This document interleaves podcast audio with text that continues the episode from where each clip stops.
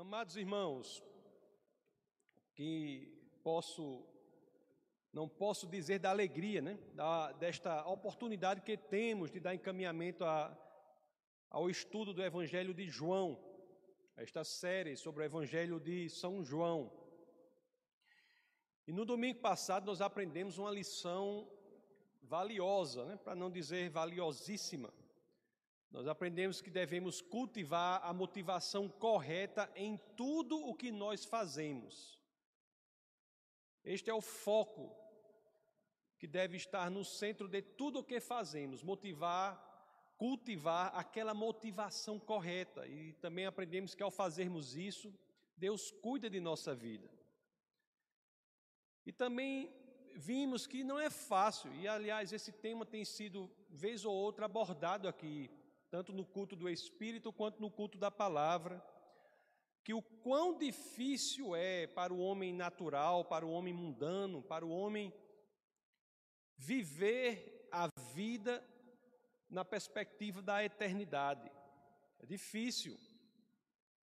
É porque parece que tudo que acontece, as coisas que o mundo nos oferece, essas coisas parecem que são como ímãs, elas nos puxam para a realidade transitória do mundo. A, a vida, ela, ela fora de Deus, ela fica o tempo todo tentando nos apequenar diante dos desafios cotidianos, os desafios do dia a dia. A coisa é tão grave que se nós não tivermos cuidado, logo, logo estaremos nos esquecendo que somos eternos. Que somos seres eternos. Ontem mesmo à noite, né, tava, a pastora estava na reunião de oração, quando ela chegou com a, o pessoal que trabalha na igreja, a reunião, e quando ela chegou em casa, nós estávamos conversando, e conversando sobre esse, sobre esse tema, sobre como nós devemos ter cuidado para o cotidiano não nos furtar do caminho do crescimento espiritual.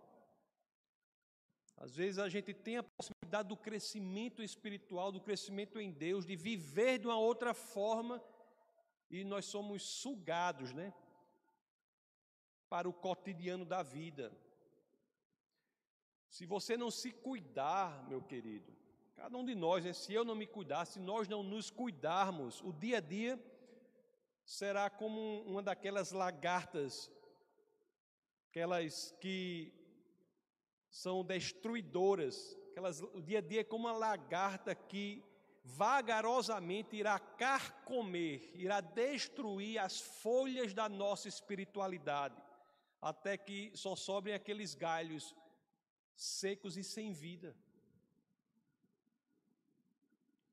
Então é um tema importante, e eu quero hoje começar trazendo de volta o, o último verso do texto base do domingo passado, o verso com o qual nós terminamos, que é o Evangelho de São João, no capítulo seis, no verso vinte e sete.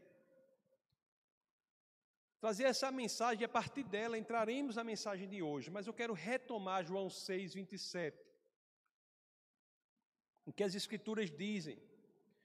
Não trabalhem pela comida que se estraga, mas pela comida que permanece para a vida eterna, a qual o Filho do Homem lhes dará. Deus, o Pai, nele colocou o seu selo de aprovação. Meus amados, nós temos que começar o nosso bate-papo de hoje com esse entendimento. Em tudo o que fazemos, não há exceção. Em tudo o que fazemos, nós nunca devemos nos esquecer que somos, ser, somos seres eternos. Somos seres eternos. Se estamos em Cristo, somos seres eternos. E é na perspectiva da eternidade, não é em outra perspectiva. É sabendo disso, olhando para as coisas da perspectiva da nossa eternidade, que devemos encontrar o motivo, a motivação em tudo que nós fazemos. Não podemos ser pessoas que dizem que são eternas, mas vivem como se fossem almas que serão logo, logo destruídas. Se estamos em Cristo, nós somos eternos e isso deve mudar tudo. Este mundo morrerá, o mundo morrerá, mas nós que somos espíritos revivificados em Cristo, viveremos pela eternidade. Vivendo, parece que estamos vivendo como se nós, nosso espírito fosse transitório e o mundo que fosse eterno. É o contrário. É o contrário. Nós, em Cristo, somos eternos. Esse mundo, esse universo é que é transitório. Esse verso que nós lemos tem que reforçar outro ponto. É um ponto que, assim, é introdutório ao cristianismo, mas nós temos que relembrar esse ponto o tempo todo. É porque esse ponto vai servir mesmo que como o passo inicial para a mensagem de hoje. João seis, vinte e sete, né? Ele nos esclarece que a eternidade, o elemento da eternidade é nos dada pelo Filho do Homem. A eternidade é nos dada por Jesus. Nós aprendemos isso no começo, mas nós temos que viver de acordo com essa certeza. É por isso que devemos trabalhar pelo que durará pela eternidade. A eternidade nos é dada por Jesus, ela não é conquistada pelos nossos próprios méritos. As Escrituras nos ensinam, ela nos é dada pelo Filho do Homem. É interessante nessa nomenclatura. A eternidade é nos dada pelo Filho de Deus, que se fez Filho do Homem, para que nós, filhos dos homens, nos fizéssemos filhos de Deus. O Filho de Deus se faz, ingressa no tempo e no espaço, o Logos vem à Terra, encarna. O Filho de Deus vem como Filho do Homem para que nós, filhos dos homens, pudéssemos nos fazer filhos de Deus.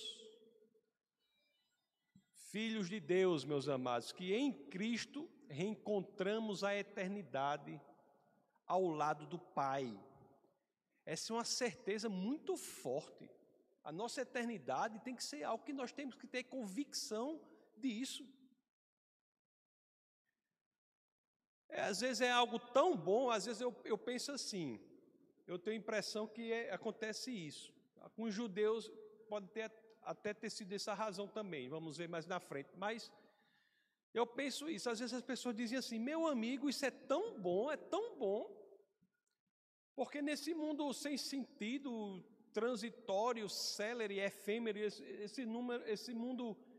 Nós sabemos que somos eternos, é algo tão bom, tão bom, que às vezes as pessoas duvidam assim, mas como assim? Isso foi dado por amor? Eu não preciso fazer nada. É um outro erro, você tem que entender que é seu não pelo que você fez, é seu pelo que Cristo fez. Se você pensar que é pelo que você fez, você vai duvidar que você é eterno. Porque você, mesmo que nos labirintos obscuros da sua mente, da nossa psique, você vai saber, eu não, por mais que eu faça, eu não vou conseguir conquistar algo tão grandioso. De fato, não é pelo que a gente faz, é pelo que Cristo fez. Aí, às vezes, a mentalidade mundana, ela parece exigir, ficar nos dizendo assim, você tem que fazer algo para você alcançar a vida eterna. É pelos, pelas suas obras, é pelo que você fez. E as pessoas trazem essa mentalidade que não é cristã. Não é possível que eu tenha ganhado tanta coisa como a eternidade ao lado do Pai, unicamente por amor. É o que a mentalidade mundana pensa. Não é possível? Como é que ganhei algo assim, unicamente por amor? É diante disso que nós vemos a pergunta que está agora no primeiro verso do texto base do nosso bate-papo de hoje, que é João seis, vinte e oito. Olha o que os judeus, diante daquilo, daquela ideia de que a eternidade é dada pelo Filho do Homem, Eles ficam se perguntando essas coisas. Eu tenho que fazer algo, é como a gente mesmo se pergunta. Você veja que a Bíblia é atemporal, né? O povo diz, a Bíblia é eterna, a Bíblia é, é, é atual, a Bíblia é atemporal. São verdades imutáveis. Você vê que hoje é a mesma coisa. Olha o que os judeus dizem aqui, em João seis, vinte e oito. Então lhe perguntaram, perguntaram a Jesus, o que precisamos fazer para realizar as obras que Deus requer? É interessante que isso aqui é uma pergunta genuína. Não é uma pergunta como alguns fariseus fizeram, é uma pergunta dos judeus genuína. Estão acostumados com algo que todas as religiões dizem, você tem que fazer algo para você estar no plano central de Deus. O passo inicial é você cumprir algo. E aqui não. Iremos entender, mais uma vez, que no cristianismo o passo inicial não depende das suas obras. É por isso que Jesus dá aos judeus aqui uma resposta que, se você for estudar qualquer outra religião no mundo, é uma resposta revolucionária. Está em João seis, vinte e nove, olha a resposta de Jesus. Jesus vai dizer assim, ah, você está procurando alguma coisa para fazer, para alcançar algo, para estar alinhado com o Senhor, vou dizer qual é o primeiro passo. Olha aqui no João seis, vinte e oito, Jesus, João seis, vinte e nove, Jesus respondeu, a obra de Deus é esta, crer naquele que ele enviou. É simples assim. É simples assim, não compliquemos. É simples assim. Para que alcancemos a eternidade, a vida eterna, para que possamos compartilhar da alegria e regozijo que só são encontrados ao lado do Pai, basta que a gente creia em Jesus Cristo. Amados irmãos, até hoje, esta afirmação, né, que é feita pelo cristianismo genuíno, deixa as pessoas atônitas, céticas, boquiabertas, impressionadas, sem entender. Não posso dizer a você quantas vezes na nossa caminhada pastoral pessoas chegam e dizem assim, não estou pronto, pastor, para me entregar a Jesus. Não estou pronto, eu não me sinto pronto. Eu não me sinto preparado. Outros que dizem assim, eu preciso resolver algumas coisas na minha vida. Se sentem sujos. Outros dizem assim, é porque eu não sou digno. Você pensar assim é você não ter entendido qual é a proposta. A proposta não é que você faça nada para conquistar algo, a proposta é que você se entregue ao Senhor da forma que você é. Não é pelo que você fez, é por quem Jesus é. Pelo amor que Ele tem. É pelo que Cristo fez por cada um. Já estou com a boca mole aqui de tanto falar daquele ladrão na cruz. O que é que aquele ladrão tinha para oferecer a Cristo? O que é que ele tinha para oferecer a Cristo?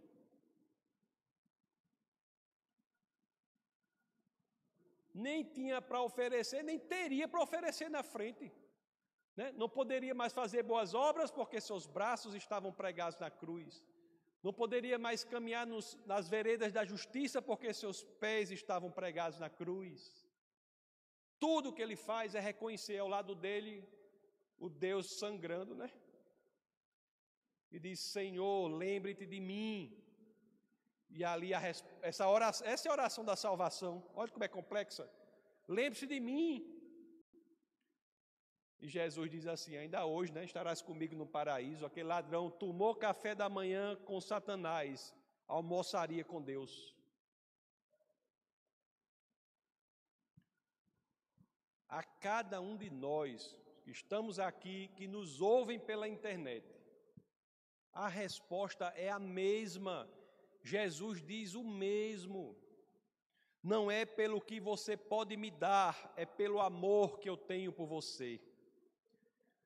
Vocês já viram um desenho, eu não sei como é que chama, não, não é cartoon não, é um desenho que tem, Eu vou até procurar esse desenho para publicar lá no Instagram, que é um desenho interessante. É uma criança, está Jesus e uma criança assim com um coraçãozinho assim, assim para Jesus, né?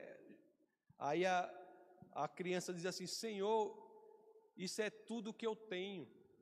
Aí Jesus responde a ela: mas isso é tudo que eu preciso. Isso é tudo que eu preciso. Tudo que eu preciso, tudo que ele precisa é do seu coração, da sua rendição. O presente de Deus para nós é imerecido. Nós não merecemos o presente. Então, de uma vez por toda, você sabe qual é a sua parte nisso tudo? Crê em Jesus. Colocar sua fé em Jesus, em Cristo Jesus, conectar o seu coração ao dele, da forma que você está, da forma que você que me ouve está. Você, a internet tem essa vantagem, encontra pessoas, às vezes, em lugares, da forma que você está. A parte de cada um inicial no plano de Deus, a condição antecedente para que todos os consequentes se realizem é entregar o seu coração ao Senhor. Tudo mais, meus queridos, vem, mas vem quando é genuíno, vem de dentro para fora. Quando você entrega a sua vida ao Senhor, naturalmente as coisas passam a acontecer muitas vezes sem que você nem queira. Eu mesmo nunca quis ser pastor. Nunca quis ser pastor. Fui por quê? Porque não tive outra opção. Não tive, eu, eu, eu não queria ser, mas senti o direcionamento.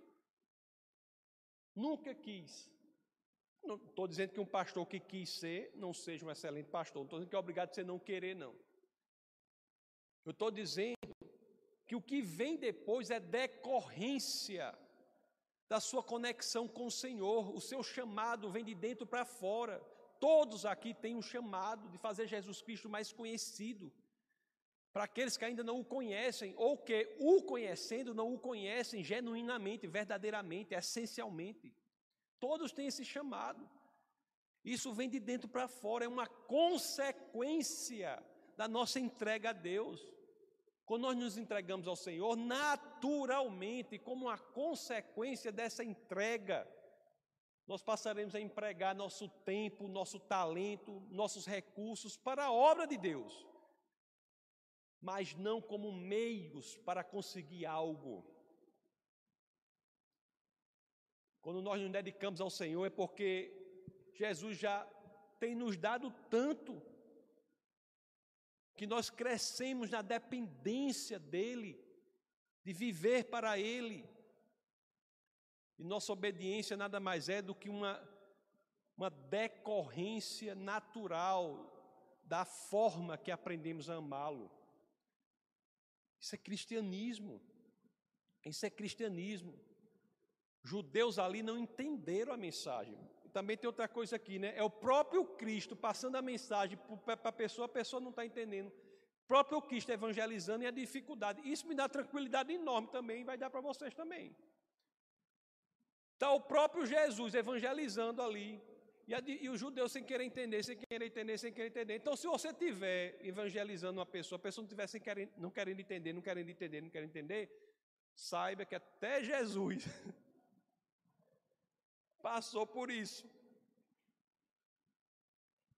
Você vê que os judeus ali, eles queriam uma repetição, como, conforme vamos ver, do que aconteceu com os antepassados na época de Moisés, em que os pães caíam do céu, o maná caía do céu. Tudo que é espiritual, o homem mundano traduz de forma mundana. Ou os judeus queriam uma repetição do que eles mesmos haviam visto há pouco, quando Jesus multiplicou os peixes e pães, né, para alimentar cinco mil homens, além de mulheres e crianças. Vamos ler João seis, trinta a trinta e um. Vamos ver o que foi que eles perguntaram a Cristo. aqui, diante do que Jesus disse, olha o trinta, então lhe perguntaram, os judeus perguntaram, que sinal miraculoso mostrarás para que o vejamos e, e creiamos em ti? Que farás? Aí o trinta e um, os nossos antepassados comeram o maná no deserto, como está escrito, ele lhes deu a comer pão dos céus. Interessante isso, que isso acontece com a gente também. Por isso que a Bíblia, a Bíblia é alto nível demais. É... Ali estavam eles, como às vezes estamos nós, diante da fonte da eternidade, do pão da vida, do alimento de nossas almas. E a gente perde de perspectiva tudo isso e passa a focar unicamente no pão lá do tempo de Moisés, que é o alimento do corpo.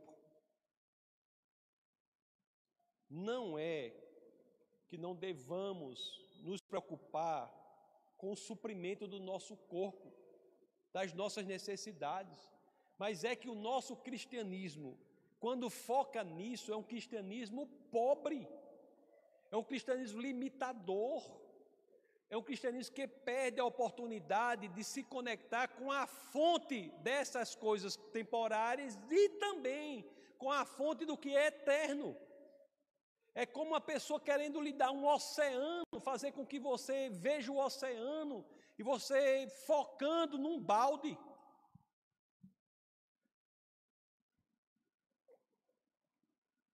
Quantos ainda tentam viver, né? Cultivar um cristianismo com foco nisso.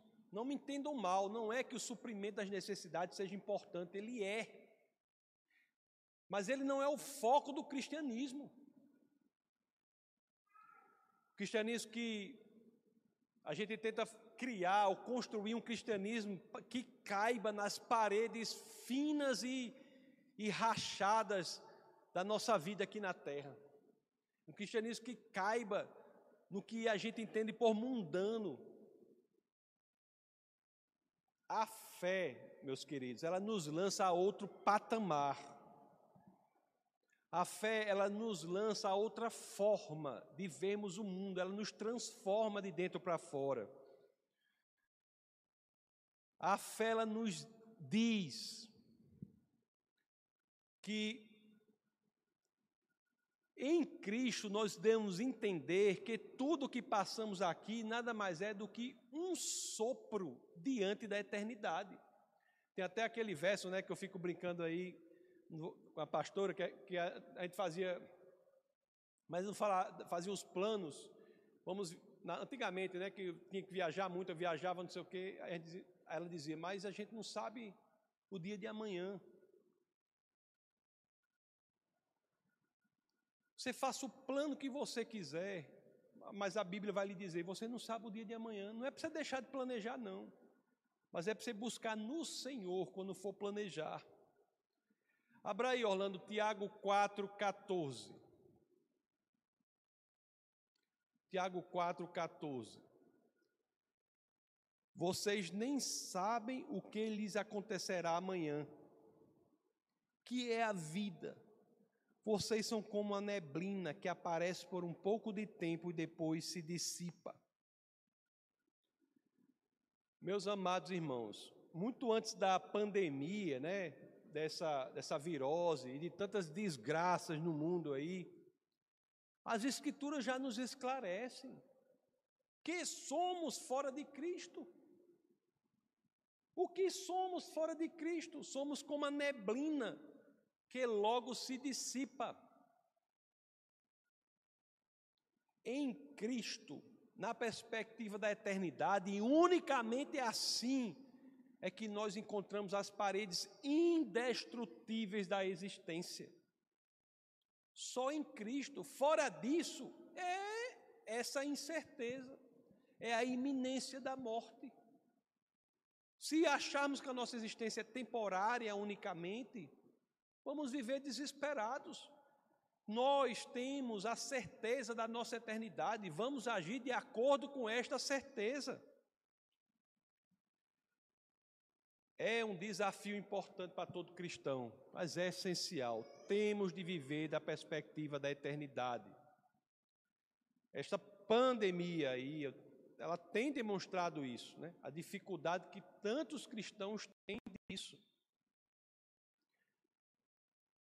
Não é negar o que está acontecendo, mas é dizer que, seja lá o que ocorra, se você é cristão, isso não pode tornar você escravo do medo. Não pode, você não pode ter medo. Ter medo de quê? De morrer? Me explique agora, como pode seres eternos terem medo da morte? Olha a contradição. Como é que um ser eterno pode ter medo da morte? Como é que um ser eterno pode focar tanto no transitório?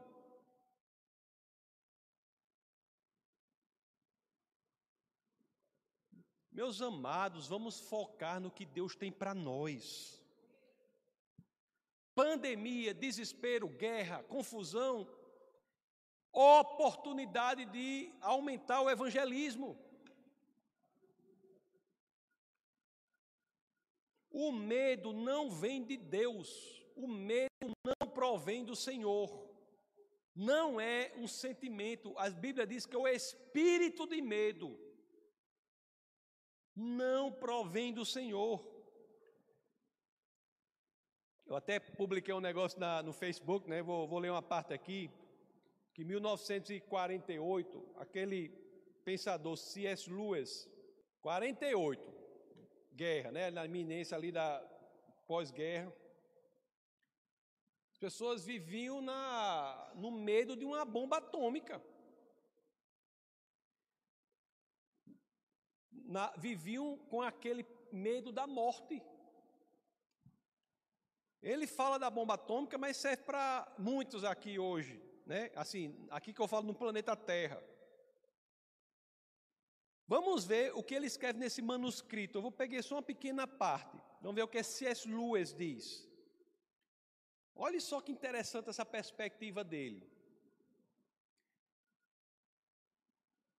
Abre aspas. Como devemos viver em uma era atômica? Eu, tra... Eu acrescentaria, como devemos viver em uma era pandêmica? Aí ele continua, fico tentando, tentado a responder. Ora, como você teria vivido no século dezesseis, quando a praga visitava Londres quase todos os anos? Ou como você teria vivido na era viking, quando invasores da Escandinávia poderiam chegar e cortar sua garganta a qualquer noite? Ou, de fato, como você já vive em uma era de câncer, sífilis, uma era de paralisia, uma era de ataques aéreos, uma era de acidentes ferroviários, uma era de acidentes automobilísticos? É extremamente ridículo continuar choramingando e mostrando rostos desanimados, porque os cientistas acrescentaram mais chances de morte prematura e dolorosa a um mundo que já se arrastava com essas chances. E no final, a própria morte não era uma chance, mas uma certeza. Este é o primeiro ponto a ser abordado, e a primeira ação a ser tomada é nos recompormos. Se todos nós formos destruídos por uma bomba atômica, deixe-a nos encontrar fazendo coisas sensíveis e humanas, orando, trabalhando, ensinando, lendo, ouvindo música, banhando as crianças, jogando tênis, conversando com os nossos amigos, e não amontoados como ovelhas assustadas pensando em bombas. Elas podem destruir o nosso corpo. Um micróbio pode fazer isso, mas não conseguem dominar a nossa mente. Meus queridos, bombas, pandemias, guerras, seja lá o que for, podem, tem até o poder de destruir o nosso corpo. Mas se você é cristão, saiba que você não pode deixar que ela domine a sua mente. Como vai dominar a mente daquele cuja esperança está no Senhor, que diz que somos eternos? Repito, como um ser eterno pode ter medo da morte? Como? Façamos tudo o que está ao nosso alcance, né? Aqui mesmo estão seguindo aí as diretrizes aí de é, máscara, essas coisas, é, medidas de higiene, etc, etc, de saúde. Mas é fato, e eu tenho que pregar isso, tenho que deixar claro: um cristão não pode estar como um amontoado de ovelhas assustadas pensando em um vírus. Não pode. Não pode. A gente tem que saber que em Cristo nós temos acesso ao pão da vida. É aquele Cristo o que venceu a morte, meus queridos. E nele nós vencemos também. O Espírito de Jesus foi derramado sobre nós, vive em nós quando somos cristãos. O Espírito de Deus, o Espírito Santo de Deus é o Espírito de Jesus. Não só um só. Ele vive em nós. E mesmo assim, será que vamos cultivar uma espiritualidade transitória? Engraçado que os judeus aqui, vamos ler em João seis, trinta e um, eles insistiam em ver tudo assim, né, pelo mundano, como muitas pessoas ainda insistem. Nós relemos, vamos reler, os nossos antepassados comeram o maná do deserto, como está escrito, ele lhes deu a comer pão dos céus. Interessante, o foco é na provisão, o foco é no objeto. Às vezes até nós somos tentados a colocar o foco não em Deus. Às vezes, quando a pessoa está com um problema, aqui mesmo. Tem muita... Aqui no culto do, do Espírito, de vez em quando, tem oração por cura. Nós cremos na atualidade dos dons do Espírito. E cremos porque vemos as pessoas sendo curadas. Tem oração por cura. E muitas vezes a pastora que prega mais... nas quartas, quando ela ora para uma pessoa, a pessoa é miraculosamente curada, qual é a pergunta que ela faz? Quem foi que curou? A pessoa, a pessoa automaticamente traz à mente, foi Jesus. Às vezes nós focamos no objeto, às vezes nós focamos na pessoa que ora, às vezes nós focamos no pregador A B C, focamos no sei o quê, não sei o quê, e tudo parece ser mais tentador do que a ideia de que o foco tem que estar naquele que é a fonte da vida, que é Cristo. É Cristo. O cristianismo é cristocêntrico. É Cristo a razão de ser e de tudo o que fazemos. Aí em João seis, trinta e dois a trinta e três, Jesus vai mais uma vez bater nesse ponto. Olha como ele diz aqui. Falando para os judeus que trouxeram o foco para os antepassados, para Moisés, quando não para o maná, para o pão que caiu do céu. O foco não é esse, é consequência de uma vida em Deus.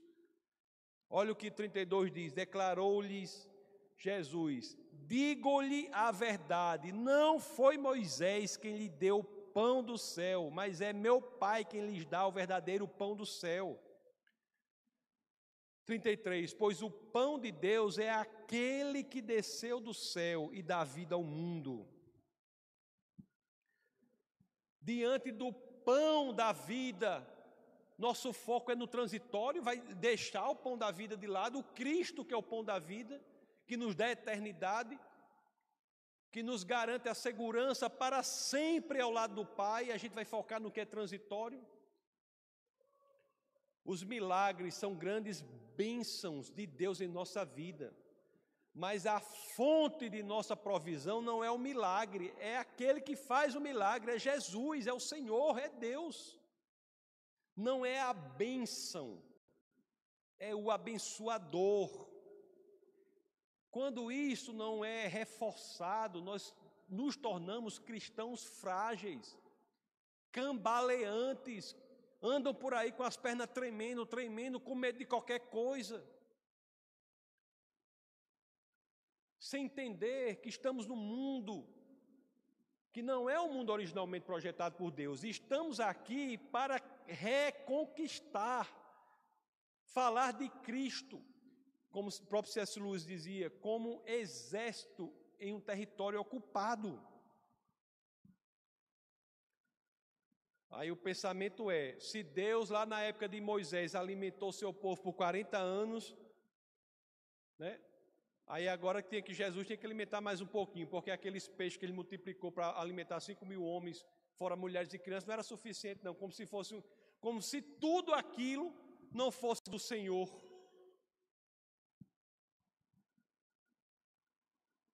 Existe a provisão temporária, e existe aquele que é a provisão pela eternidade. Os judeus, ainda sem entenderem por completo, né, quiseram um pão.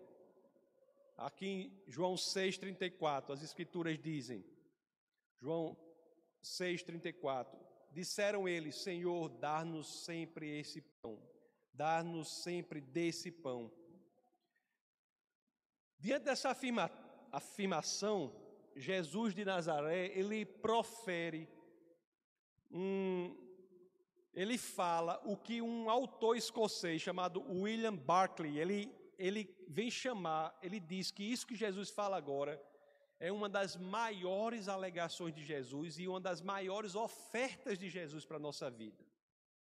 Eu, Jesus vai dizer agora, quando, quando nós formos ler, ele vai dizer, eu sou o pão da vida. Isso é uma afirmação incrível, impressionante de Jesus sobre si próprio e é ao mesmo tempo uma oferta impressionante para a gente. Vamos deixar de receber isso? Depende de você, porque Jesus de Nazaré está dizendo, eu sou o pão da vida. Eu não sou a oferta transitória, eu sou a oferta para a eternidade. Olha o que diz aqui em João seis, trinta e cinco, que é o último verso do texto base do nosso bate-papo de hoje. Então Jesus declarou, eu sou o pão da vida. Aquele que vem a mim nunca terá fome. Aquele que crê em mim nunca terá sede. Meus queridos, a gente pode receber isso ou não, depende de cada um. A minha proposta é que recebam. Recebam, nós estamos diante do, do Deus encarnado que se coloca diante de nós, nos oferecendo a solução para a eternidade. E às vezes nós deixamos de receber aquilo tudo para focar nas migalhas, fazer um cristianismo migalhocêntrico. O foco do cristianismo é a migalha.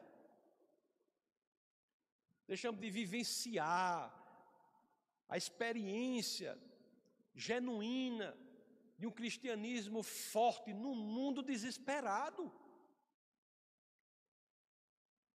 Eu, eu não quero que vocês entendam que eu acho que esse vírus é qualquer coisa. Não, meu primo morreu faz sete dias, ou oito dias.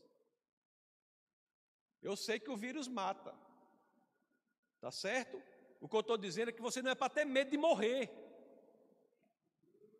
O que eu estou dizendo é isso. Eu sei que o vírus mata, é um vírus bem esquisito, né? Mas não é para a gente ter medo de vírus, de espada, de tanque. Não é para ter medo de nada. Nada pode impedir a nossa missão de proclamar a mensagem da salvação, as boas novas. Quando a coisa rocha, aí é quem tem que ficar mais forte. Não é para ter medo. Eu não sei se é porque eu sou sertanejo, não pode ser por isso. Porque seja de onde for, é Cristo, meus queridos.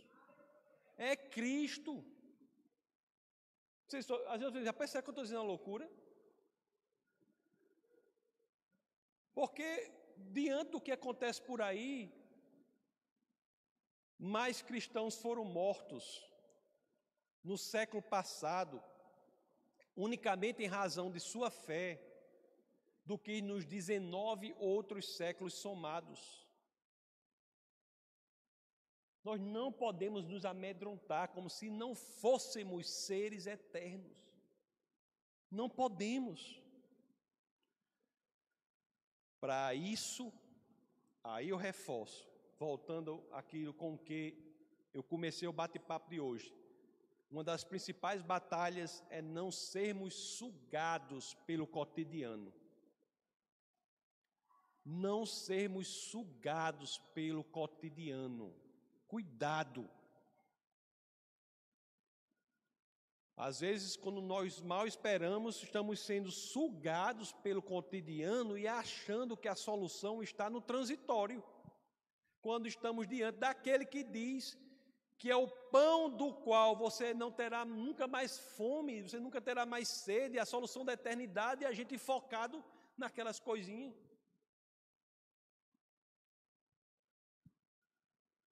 Porque nele nós não encontramos a resposta só para hoje. Nós encontramos a resposta para todo sempre. Engraçado. Uma coisa esse vírus está fazendo que eu acho interessante. Porque ele está demonstrando que nós, por nós mesmos, não somos nada. É algo que a gente sempre, a gente que é cristão, a gente já sabe. Mas o mundo por aí acha que não. Acha que o dinheiro pode substituir Cristo, o talento pode substituir Cristo. A ciência pode substituir Cristo. Não, todas essas coisas podem ser coisas muito boas e de fato são, mas elas não ocupam o lugar de Deus. Não ocupam o lugar de Deus. É triste ver o homem que se acha alguma coisa patinando diante da sua total ignorância, incapacidade de fazer qualquer coisa diante de um vírus. É muito triste. É muito triste ver isso. Quer dizer, o rei Davi, que foi o melhor rei que Israel já teve. O rei Davi, lá, abra em Salmos, Orlando, capítulo, Salmos vinte, vamos ler do verso sete ao oito. Ele cantou aqui nos Salmos, ele declamou aqui nos Salmos que nada, né, do que possuía poderia substituir a fonte da vida. Olha aqui, que isso, quem fez isso foi o rei, o rei de Israel. O rei de Israel. Nada pode substituir. Aí, às vezes você vê um blog, não sei de onde, não sabe de nada, dizendo que alguma coisa pode substituir Deus. Olha o que os Salmos dizem aqui, Salmos vinte. Alguns confiam em carros e outros em cavalos. Mas nós confiamos no nome do Senhor, o nosso Deus. Eles vacilam e caem, mas nós nos erguemos e estamos firmes. Meus amados, não me entendam mal. Não me entendam mal. Não estou subestimando essa virose. Não estou dizendo que é coisa pequena, não estou dizendo nada disso. Eu estou dizendo que podia ser dez vezes mais do que a pior diagnóstico que você tiver aí. A, a Rede Globo multiplicada por, por dez vezes pior. Dizendo que não sei o quê. Podia ser dez vezes mais do que a pior notícia que você já viu até hoje. Ou cem vezes mais. Mesmo assim não é para a gente temer. É isso que eu estou dizendo. Não é para a gente deixar ser dominado pelo medo. Nossa confiança não está no mundo, está em Deus. Isso é que faz a diferença, isso é que faz com que vivamos sobrenaturalmente o mundo natural.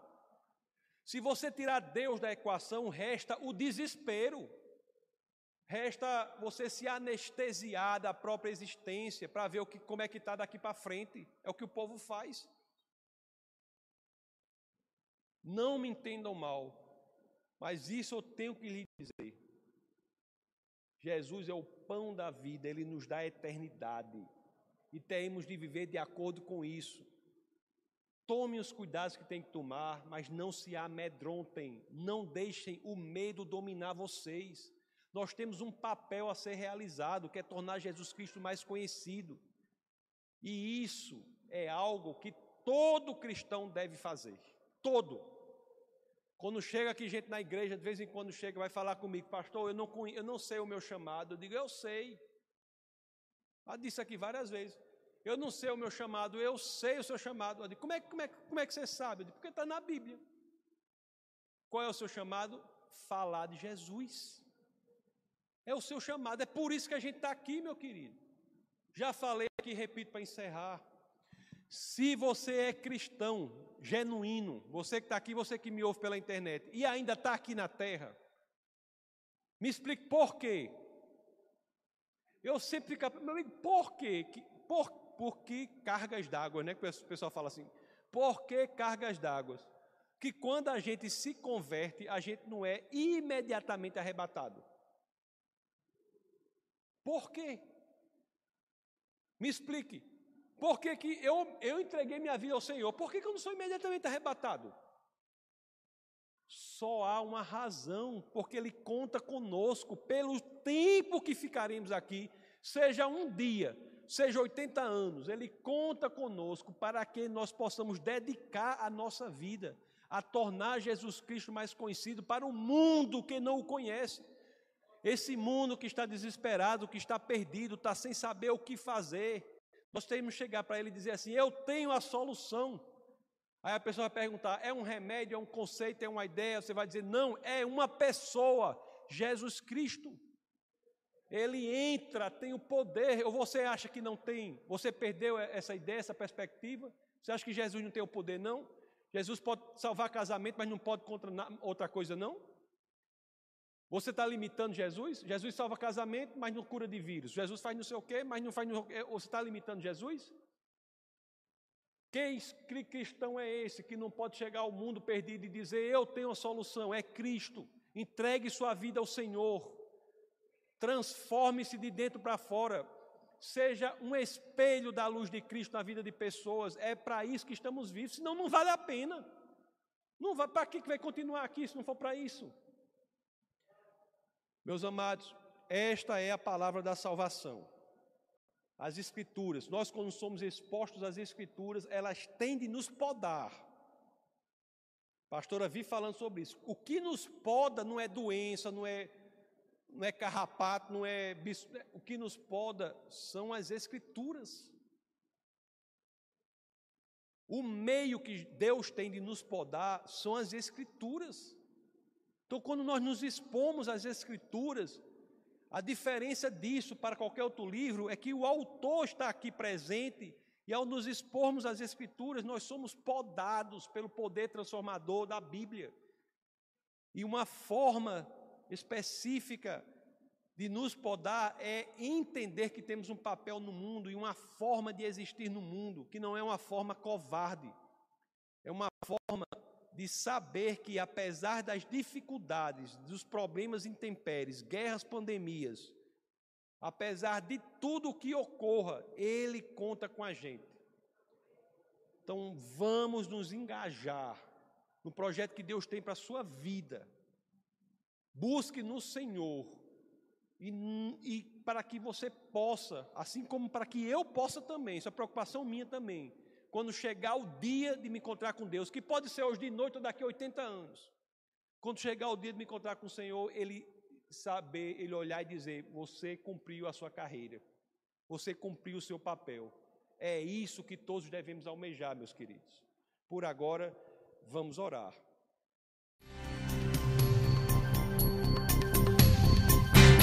Essa foi uma produção do Ministério Internacional Defesa da Fé. Um ministério comprometido em amar as pessoas, abraçar a verdade e glorificar a Deus. Para saber mais sobre o que fazemos, acesse defesa da fé ponto org.